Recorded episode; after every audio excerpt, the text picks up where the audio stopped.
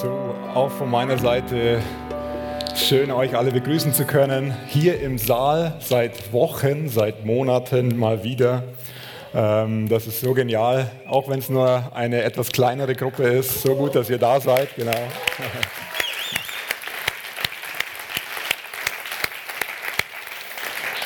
Und auch du zu Hause, so cool, dass du wieder dabei bist. So genial, dass wir verbunden sein konnten über die letzten Wochen und Monate, auch über diesen Stream, über einen Livestream. So cool, dass das möglich ist. So genial, dass wir Menschen haben, die so hingegeben über Monate ihren Dienst tun. Ähm, ja, es überwältigt mich einmal mehr. Wir gehen in eine neue Serie heute hinein und zwar heißt die Das Wesentliche zum Schluss. Wir haben uns eine Serie überlegt, wo wir über die vier Evangelien sprechen und uns anschauen, was die vier Evangelien ganz am Schluss von ihren Kapiteln noch gesagt haben, was sie noch aufgeschrieben haben, was ihnen noch wichtig war, was Jesus noch wichtig war, weil all die Evangelien gehen über die Geschichte von Jesus, über sein Leben. Und wir wollen da die nächsten vier Wochen ein bisschen tiefer eintauchen. So, ich starte heute mit dem Matthäus, aber bevor ich mit dem Matthäus starte, möchte ich euch ein Stück weit einen Überblick, einen kurzen Überblick, einen kurzen Lehrteil geben ähm, über, über überhaupt die vier Evangelien, ähm, über ein paar Dinge. Und vielleicht habt ihr unseren Flyer, den haben wir diesmal nur online sichtbar gehabt, gesehen. Da sind vier Symbole, vier Embleme drauf, auf die werde ich auch ganz kurz eingehen. Wir haben da einen Löwen, wir haben da den Mensch, wir haben ähm, den Adler und den Ochsen. Und was haben die vier Embleme mit den Evangelien zu tun? Das versuche ich euch auch ein Stück weit näher zu bringen. So, die Bibel ist ein geniales Buch. Ich weiß nicht, ob du schon wusstest, die Bibel ist ein absolut geniales Buch. Ähm, begeistert mich eigentlich jeden Tag aufs Neue, immer wieder. Und ich lade dich ein, immer wieder da reinzugehen, immer wieder in dieses wunderbare Buch hoppla, hineinzugehen und zu lesen. So, das Wesen der Evangelien. Ich habe eine Folie vorbereitet, die wird jetzt gleich eingeblendet.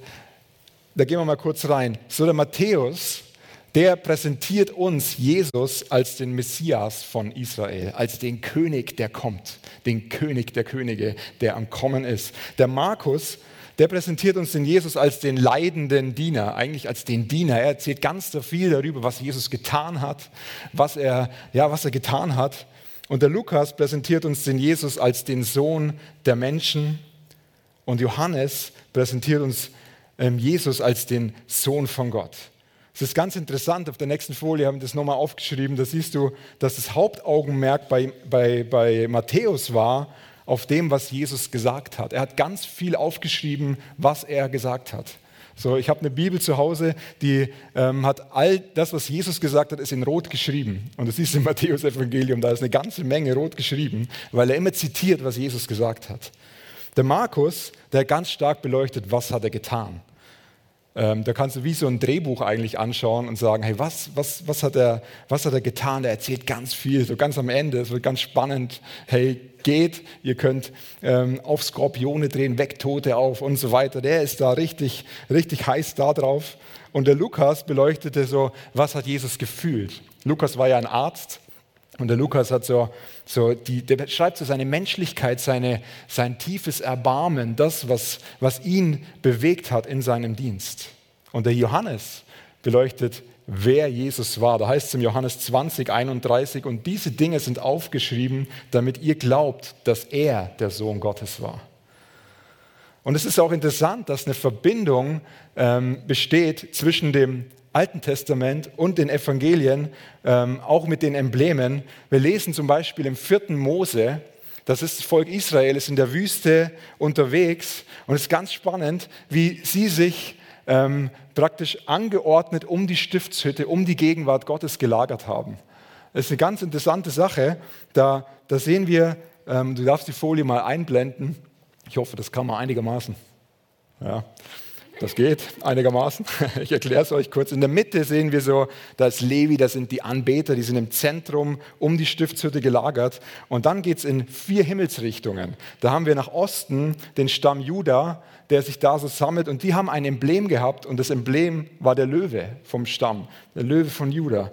Der Ochse ist ähm, in den Westen Und das ist der, die haben das Emblem, den, den Stier oder den Ochsen. Und das ist der, der Stamm Ephraim. Und dann haben wir den Stamm Ruben, die sind nach Süden ausgerichtet und symbolisieren, ihr Symbol ist der Mensch, ganz interessant.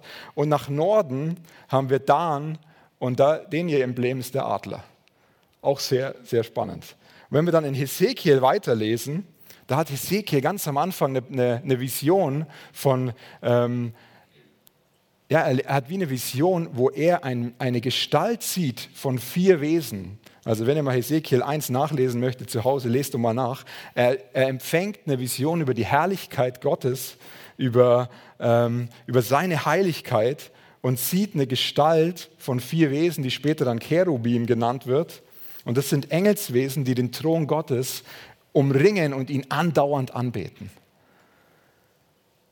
Und jedes Wesen, heißt es da im Vers 10 vom Hesekiel, hatte vorn ein Menschengesicht, auf der rechten Seite ein Löwengesicht, auf der linken Seite ein Stiergesicht und hinten ein Adlergesicht. Wiederum sehen wir diese vier Symbole.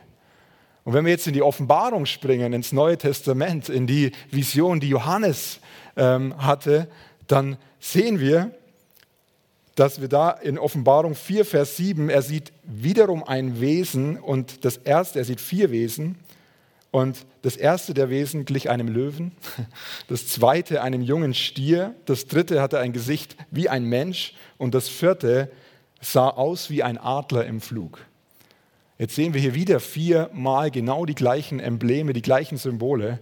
Und das Geniale ist, wenn du da weiterliest, ähm, diese Wesen, diese, diese diese Engelswesen, kann man sagen, da heißt es, sie, haben, sie, sie gehen um den, um den Thron Gottes, die ganze Zeit umringen sie ihn und beten an, heilig, heilig, heilig ist der Herr. Tag und Nacht, heilig, heilig, heilig ist der Herr, Gott der Allmächtige, der war, der ist und der kommt. Ich meine, wenn du dir vielleicht schon mal gefragt hast, warum wiederholen wir manche Worship-Lieder ein paar Mal mehr, das ist eine Vorbereitung auf den Himmel. Weil da werden wir heilig, heilig, heilig ist der Herr die ganzen Tage und die ganze Nacht singen. Also, falls es dich aufregt, am besten findest du dich damit ab.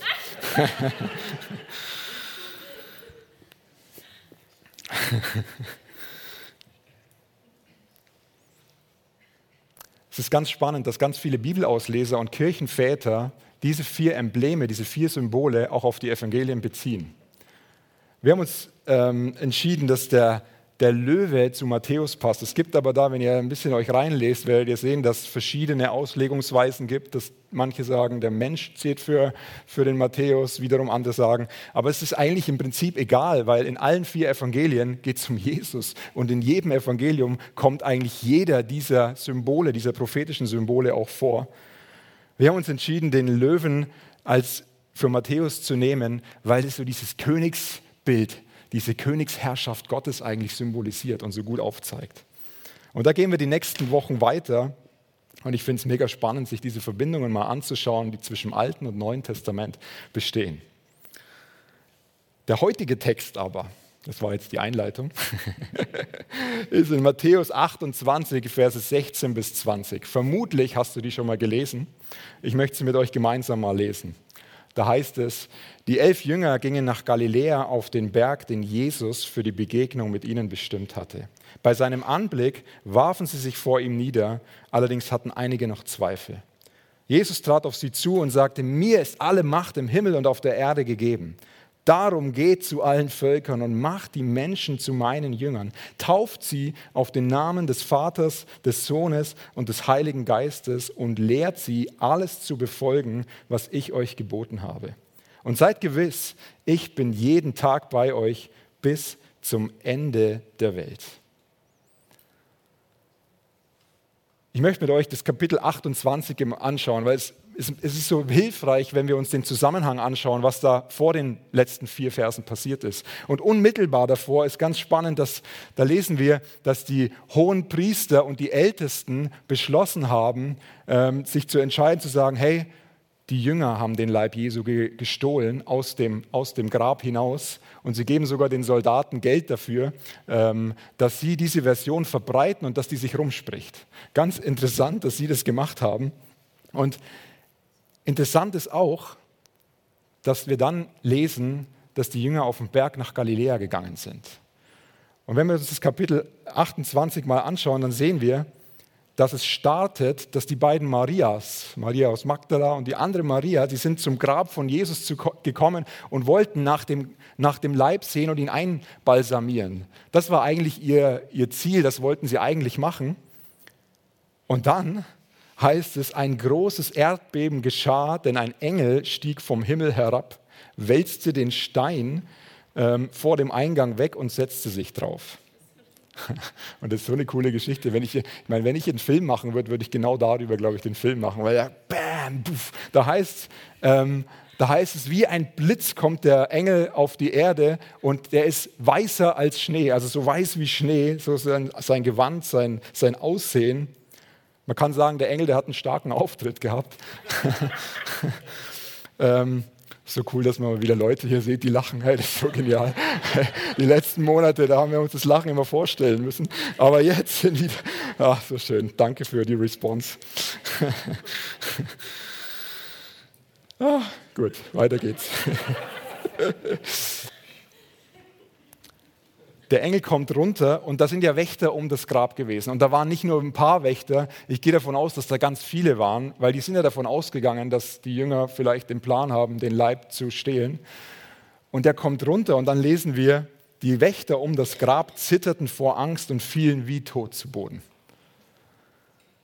Ich glaube, da waren viele und die waren sicher auch alle gut gebaut, ähm, aber die sind wie tot zu Boden gefallen. Und dann kommt der Engel und sagt zu den Marias, hey, habt keine Angst, ihr braucht euch nicht zu fürchten, weil ich weiß, ihr sucht Jesus, den gekreuzigten.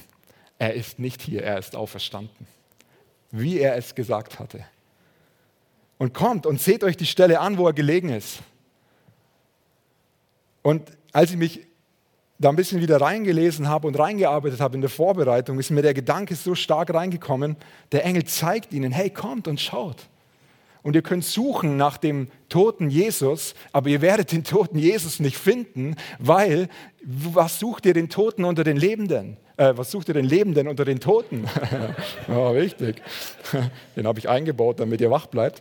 Ähm, nein, was sucht ihr den Lebendigen unter den Toten?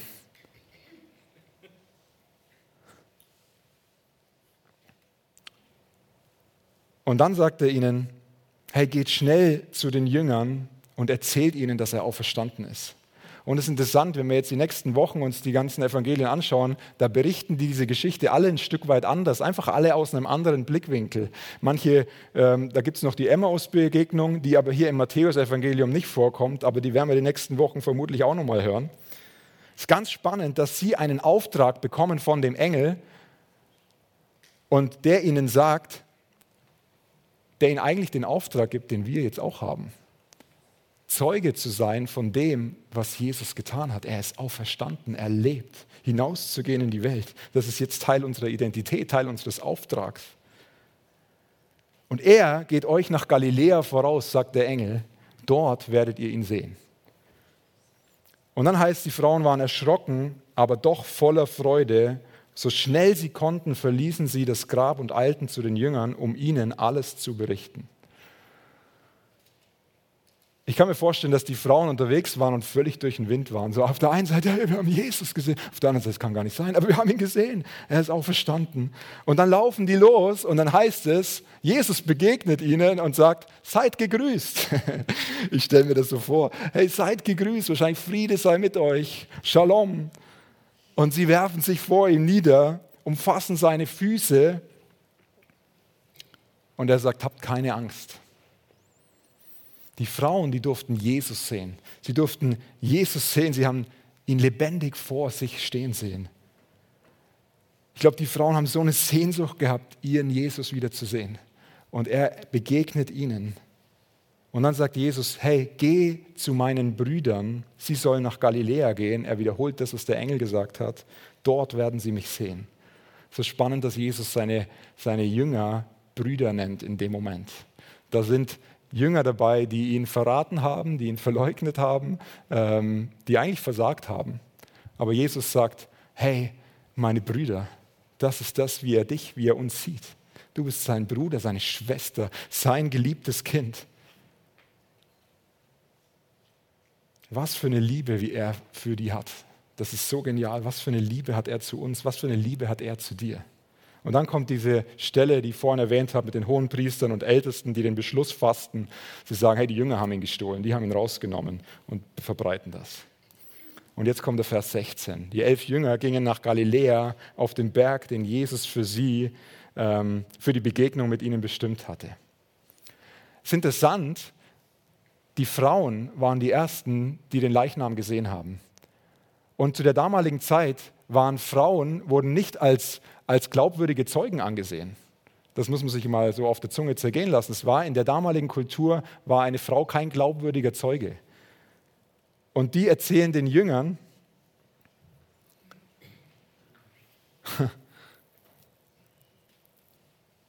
Das ist interessant, wenn meine Frau zu mir sagt, ähm, bring den Müll raus, dann ist es manchmal so, dass ich sie auch nicht so als glaubwürdigen Zeugen wahrnehme. Nein, dass es manchmal etwas länger dauert, bis man das dann auch macht. Aber die Jünger haben den Frauen geglaubt und haben es gemacht. Sie sind auf dem Weg dahin gegangen nach Galiläa. Und für uns ist es manchmal schon die große Herausforderung. Und ich finde es spannend, warum Sie sind in Judäa gewesen zu dem Zeitpunkt und ich habe mal nachgeschaut, der Weg nach Judäa, das ist ein weiter Weg gewesen. Also das müssten, nagelt mich nicht fest, aber vermutlich über 100 Kilometer gewesen sein, die die da unterwegs sein mussten. Also es ist ein richtiger Weg gewesen. Und sie sehen dann Jesus und werfen sich vor ihm nieder und dann heißt es, einige hatten noch Zweifel. Es ist so menschlich, dass die noch Zweifel hatten, oder? Die haben ihn jetzt gesehen meine, eigentlich denkst du dir, hey, was wollt ihr noch mehr? Jetzt ist der Jesus auferstanden, jetzt begegnet er euch, jetzt seht ihr ihn und einige zweifeln immer noch. Ich glaube, es ist, es ist kein Zufall, warum er ihnen auf dem Berg in Galiläa begegnet. Ich meine, wenn ich mir, wir reden über den Missionsbefehl, über den Auftrag, hinauszugehen in alle Welt und Menschen von seiner Liebe, von seiner Gegenwart zu erzählen, von dem, was er getan hat, dass er auferstanden ist, Zeuge zu sein für das, was er getan hat. Und ich weiß nicht, wie es dir geht, wenn du dir die Verse durchliest. Manchmal bekomme ich Stress innerlich und denke mir so, ja, wann bin ich eigentlich Zeuge? Wann gehe ich eigentlich raus? Muss ich Missionar werden? Nein, ich glaube nicht. Aber ich weiß nicht, geht es euch vielleicht auch so? Hier zu Hause vielleicht? Oder auch hier? Und Jesus tritt auf sie zu und sagt, mir ist alle Macht im Himmel und auf der Erde gegeben. Was für eine gewaltige Botschaft. Mir ist alle Macht im Himmel und auf der Erde gegeben. So, ich glaube, die Jünger haben einen Moment erlebt, wo sie diese Macht und Autorität, die in Jesus steckt, jetzt, jetzt verstanden haben er sprach jetzt als Haupt der neuen Schöpfung. Er ist auch verstanden.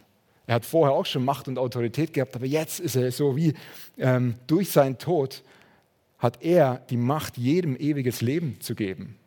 Durch das, dass er das, das Opfer getan hat, dass er den Weg gegangen ist. Und ich glaube, er hat den Ort der Begegnung bewusst gewählt. In Galiläa begann alles. Das ist eigentlich wieder back to the roots. Back zu, zurück zu dem Punkt, wo wo die Jünger dann von zu Hause praktisch ausgesandet wurden in die ganze Welt. Und ich glaube, er wollte sie bewusst auf einem Berg treffen. Und ich glaube, er will uns bewusst auf einem Berg begegnen. Weil auf dem Berg hast du den Panoramablick, hast du den Überblick über ähm, vielleicht über die Umstände, über die Herausforderungen, den wir brauchen. Sie haben die Begegnung mit Jesus auf dem Berg. Manchmal geht es mir so, wenn ich vom Missionsbefehl rede oder über den Missionsbefehl rede, dass ich manchmal so vor, vor lauter Bäumen den Wald nicht mehr sehe. Dass du so mittendrin steckst und denkst, hey, wie kann ich jetzt eigentlich loslegen? Und, und äh, irgendwie überfordert es einen manchmal. Und es ist so wichtig, dass wir den Weg auf den Berg, auf, in die Begegnung mit Jesus nehmen, dass wir den Überblick über die ganze, dass wir diesen Weitblick, diese himmlischen Augen, diesen himmlischen Blick in die Situation bekommen und verstehen, was er, ähm, was er eigentlich mit dir tun will. Ja, eigentlich müsste ich doch rausgehen. Eigentlich müsste ich doch noch viel mehr machen. Eigentlich ist noch so viel mehr möglich. Und der Feind liebt es, uns anzuklagen und zu sagen, hey, Florian, da wäre noch mehr möglich, du könntest noch mehr tun, du machst zu wenig. Aber Jesus sagt, mir ist alle Macht gegeben im Himmel und auf der Erde. Und ich glaube, das ist der Schlüssel. Er, er hat alle Macht und er, er wohnt in uns. Er möchte dir und mir, er hat uns die Autorität und die Kraft gegeben, in seiner Kraft hinauszugehen und den Menschen das Evangelium zu bringen. Hey, es wird so mühsam, wenn du es aus dir heraus tust. Das habe ich auch schon probiert, macht es einfach nicht. Es macht keinen Sinn. Es bringt dich nicht weiter. Es, es bringt dich eher in Burnout oder in Überforderung oder in, ja, du wirst es, du wirst es nicht packen. Aber in seiner Kraft, mit seiner Autorität, hey, macht das mehr als Spaß. Es ist absolut genial. Und es ist so wichtig, dass wir es nicht aus unserer Kraft tun, sondern dass wir in seiner Kraft hinausgehen. Deswegen brauchen wir die Begegnung mit Jesus auf dem Berg dass wir immer wieder so Momente haben. Der Berg ist symbolisch. Du musst nicht extra auf den Berg hochgehen, aber es gibt ja Menschen, die ähm, Naturliebhaber sind und die lieben es und die haben die besten Begegnungen auf dem Berg. So hab deinen Platz, wo du ihm begegnen kannst, wo du dich ausrüsten lassen kannst, wo, wo er dich erfüllen kann mit seinem Heiligen Geist, damit du in seiner Kraft gehen kannst. Und dann heißt es im Vers 19, Darum geht zu allen Völkern und macht die Menschen zu meinen Jüngern. Tauft sie auf den Namen des Vaters, des Sohnes und des Heiligen Geistes. Dieses Wort darum habe ich gelb markiert, weil das Bezug nimmt darauf. Darum, weil ihm alle Macht gegeben ist, weil er die Macht uns, weil er mit seiner Gegenwart auf uns ist, weil er uns die Autorität gegeben hat, Deswegen gehen wir nach draußen. Darum geht zu allen Völkern und macht die Menschen zu meinen Jüngern. Er hat alle. Wir reden über das Wesentliche zum Schluss. Das ist, das ist der Missionsbefehl. Wir reden über, was ist Jesus ganz am Ende noch wirklich wichtig gewesen? Was hat ihn bewegt? Warum hat Matthäus das aufgeschrieben? Scheinbar hat ihn bewegt, dass, dass da Menschen sind, die ihn noch nicht kennen, die in deinem Umfeld, an deiner Arbeitsstelle, die an verschiedenen Orten sind. Du kennst die Leute, die vielleicht sogar in deiner Familie sind und die diesen Jesus brauchen. Mehr denn je. Das ist Jesu letzter Wille im Sinn von Matthäus. Es ist ihm am Ende noch das Wichtigste. Erfüllt von seiner Kraft und in seiner Vollmacht können wir sein Königreich ausbreiten. Die gute Nachricht weitergeben, Menschen zu Jesus hinzulieben das ist so eine geniale Sache. Es ist ganz interessant, dass wir ja, wenn du dir so anschaust, so weltliche Organisationen, ganz viele Menschen auf der Welt haben den Wunsch und das Ziel, dass die Welt zu einem besseren Ort wird. Die Welt positiv zu beeinflussen, zu, zu verändern, zu einem besseren Ort zu machen. Und wenn wir uns die Geschichte anschauen, was so über die Jahrzehnte, Jahrhunderte sogar passiert ist, dann sehen wir, dass es ganz verschiedene Initiativen gab, die gute Dinge angefangen haben und versucht haben, damit die Welt zu einem besseren Ort zu machen. Aber wir lesen auch, dass all diese weltlichen Initiativen mangelhaft sind, dass die bis zu einem gewissen Punkt vielleicht funktionieren, aber am Ende eigentlich zerfallen. Jede Ideologie stößt irgendwann an ihre Grenzen und die einzig wahre Veränderung, die einzige ähm, Wende kann allein durch unseren Herrn Jesus Christus kommen. Wir sind, du bist gesetzt, als sein geliebtes Kind, Zeuge von ihm zu sein, ihm seine Liebe in die Welt hinauszutragen. Und manchmal braucht es gar nicht so viele Worte. Manchmal sind deine Taten sprechen viel lauter als deine Worte. Wer ist die Zielgruppe? Jesus sagt, alle Völker. Niemand ist ausgeschlossen, niemand ist benachteiligt. Jesus liebt alle Menschen, egal und gerade jetzt in der Zeit, welche Hautfarbe. Jeder Mensch kann seine Gnade in Empfang nehmen. Da gibt's, jeder ist würdig und wertvoll, seine Gnade in Empfang zu nehmen. Egal, was für einen Mist du gemacht hast. Und vielleicht sitzt du gerade zu Hause und denkst dir, hey, wie kann ich würdig sein, diese Gnade in Empfang zu nehmen? Er ist für dich am Kreuz gestorben, er hat sein Leben für dich gegeben. Er hat all deinen Mist, den du gemacht hast, mit ans Kreuz genommen. Und der einzige Weg, einfach ihn in Empfang zu nehmen, ist zu sagen, Jesus, ich brauche dich und es tut mir leid für all das, was ich getan habe. Ich kehre um von meinen Taten und ich sage, komm du in mein Leben, werd du mein Herr und mein Erlöser. Du kannst es gerade jetzt an deinem Ort machen. Du hast die Möglichkeit, Ja zu sagen zu Jesus, egal wie viel Mist oder wie wenig Mist du gemacht hast. Egal wie schräg deine Gedanken waren oder sind. Er kann sie reinigen und wieder neu machen. Sein Blut kann alles wieder neu machen, wieder reinigen. Und dann heißt es, tauft sie. Warum taufen? Bei der Taufe, da taucht der Körper und das Wasser und symbolisiert sozusagen den Tod vom alten Menschen, der unter dem Wasser begraben wird. Und beim Wiederauftauchen, da nimmst du das neue Leben wie in Empfang. Das steht für das neue Leben in Jesus. Taufe ist wie so ein Ausdruck auch der Buße, sagt die Bibel, der Umkehr, verändern unser Denken. Wir haben die Entschlossenheit, in ein neues Leben hineinzugehen und das mit Jesus zu beginnen. Und dann heißt es im Vers 20, und lehrt sie, alles zu befolgen, was ich euch geboten habe. Und seid gewiss, ich bin bei euch jeden Tag bis zum Ende der Welt. Ich liebe Evangelisation. Ich finde es wirklich enorm wichtig und, und gehe auch gern mal raus und rede mit meinen Nachbarn darüber.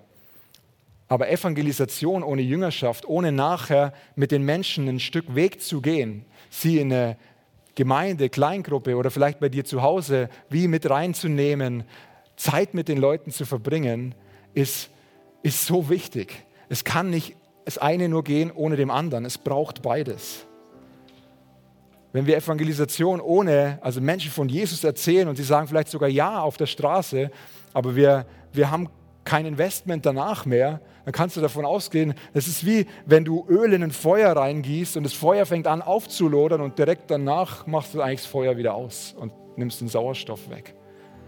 Es braucht, es braucht die Zeit, dass wir in die Menschen investieren, sie mitnehmen. Jesus sagt, lehrt sie alles zu befolgen, was ich euch geboten habe ist unser Auftrag, Menschen Jesus zu präsentieren, zu repräsentieren, wer er ist, dass sie an unserem Leben sehen, wie gut er ist. Es geht um Multiplikation. Die Menschen, die Ja sagen zu Jesus, mit hineinzunehmen. Hey, du kannst genauso ähm, die Liebe von Jesus weitergeben, überall in deinem Umfeld. Das Wesen von Jüngerschaft besteht darin, wieder Meister zu werden. Wir wollen so werden wie er.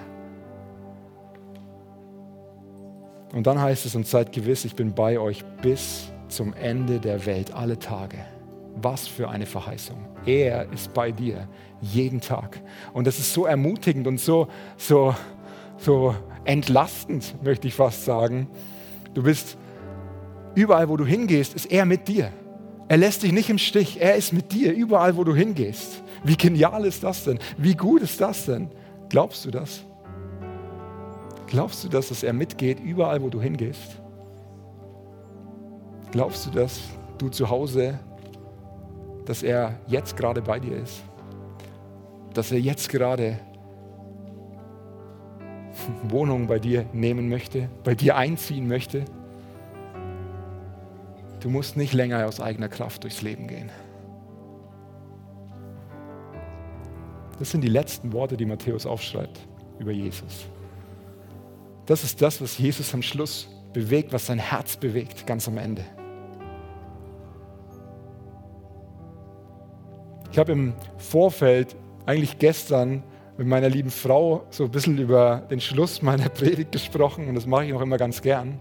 Und sie hatte den Impuls, dass jemand heute ein Bild malt, ähm, das zu den Menschen sprechen soll. Und dann habe ich die Caro Wächter, die heute dran ist, ein Bild zu malen, ähm, angeschrieben ange oder eine Sprachnachricht geschrieben und sie gefragt, hey, was hast du auf dem Herzen zu malen? Und dann hat sie mir eine Sprachnachricht zurückgeschickt und hat gesagt, ich möchte eine Biene malen. Und ihr seht die Biene jetzt gerade. Und dann hat sie noch ein paar Sätze dazu gesagt, dass sie glaubt, dass da Menschen sind, die wie die Arbeit der Biene ist ja so eine wesentliche Arbeit. Die Biene ist so ein wichtiges Tier, ohne der Biene hätten wir ganz viele ähm, Früchte und Pflanzen wären gar nicht, wären gar nicht da. Ich meine, ganz zu schweigen vom Honig, ähm, den es nicht gäbe. Und ich möchte da einen ein Gedanken reingeben. Die Biene fliegt von Blüte zu Blüte. und bei jeder Blüte gibt sie ein Stück Pollen ab, saugt da was raus und nimmt die Pollen mit zur nächsten Blüte, geht weiter zur nächsten Blüte und, und bestäubt die nächste Pflanze und geht weiter zur nächsten Pflanze und bestäubt die nächste Pflanze. Und dadurch entsteht Wachstum. Dadurch passiert, dass Samen aufgehen. Hey, du bist wie eine Biene. Ich möchte freisetzen heute über dir die Salbung der Biene. Das klingt jetzt vielleicht lustig, aber hey, das ist egal, da wo du hingehst, hinterlässt du deinen Staub, da bestäubst du was, da gibt es da gibt's wie die Gegenwart Gottes, die du mit dir trägst, die, die breitet sich aus überall, wo du hingehst. Bist du dir dessen bewusst? Die Biene macht das ganz natürlich. Es gibt in China, weil da so, eine, so wenig äh, Bienen noch da sind, habe ich gelesen, müssen das Menschen jetzt machen. Die gehen zu den Pflanzen und bepinseln diese Pflanzen mit dem, was eigentlich die Bienen machen. Und es das heißt, dass es 1500 Menschen braucht für die Arbeit, die ein Bienenstamm tut. 1500 Menschen braucht es dafür. Gott hat die Bienen gesetzt, Gott hat dich gesetzt, die Menschen mit seiner Liebe zu bestäuben weiterzugeben, das, was er, seine Liebe hier in die Welt zu tragen. Hey, und, und sei dir bewusst, dass er ganz viel tut, auch wenn du es im Natürlichen vielleicht gar nicht siehst. Ich möchte dich einladen, mal aufzustehen.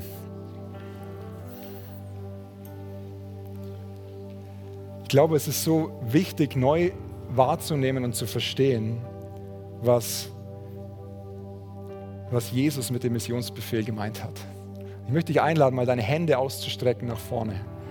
Ich glaube, es braucht diese Begegnung auf dem Berg, die die Jünger hatten in Galiläa, wo sie bei ihm waren, wo sie ihn gesehen haben und als allererstes angefangen haben, ihn zu, an, anzubeten, sich vor ihm hinzu, hinzuknien, hinzufallen vor ihm und zu sagen, Jesus, wir brauchen dich. Und ich möchte dich jetzt in die Begegnung hineinführen. Vielleicht klingt das jetzt komisch für dich, aber schließ doch einfach mal deine Augen und sag, Jesus, kannst du mich jetzt gerade auf diesen Berg führen und mir dort begegnen? Und Jesus, ich bete, dass du jetzt kommst. Dass du kommst hier im Saal, dass du kommst nach Hause zu jedem Einzelnen. Dass du mit deiner wunderbaren, liebevollen Gegenwart in die Wohnzimmer oder wo auch immer du bist, kommst.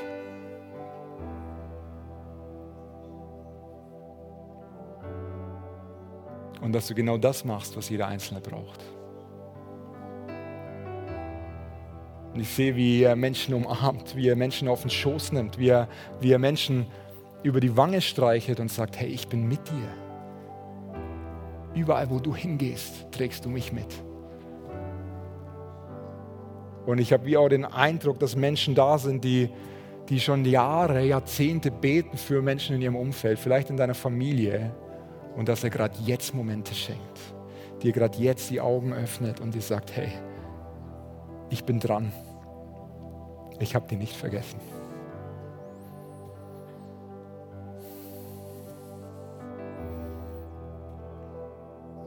Wir brauchen diese Begegnung, damit wir aus seiner Kraft hinausgehen können.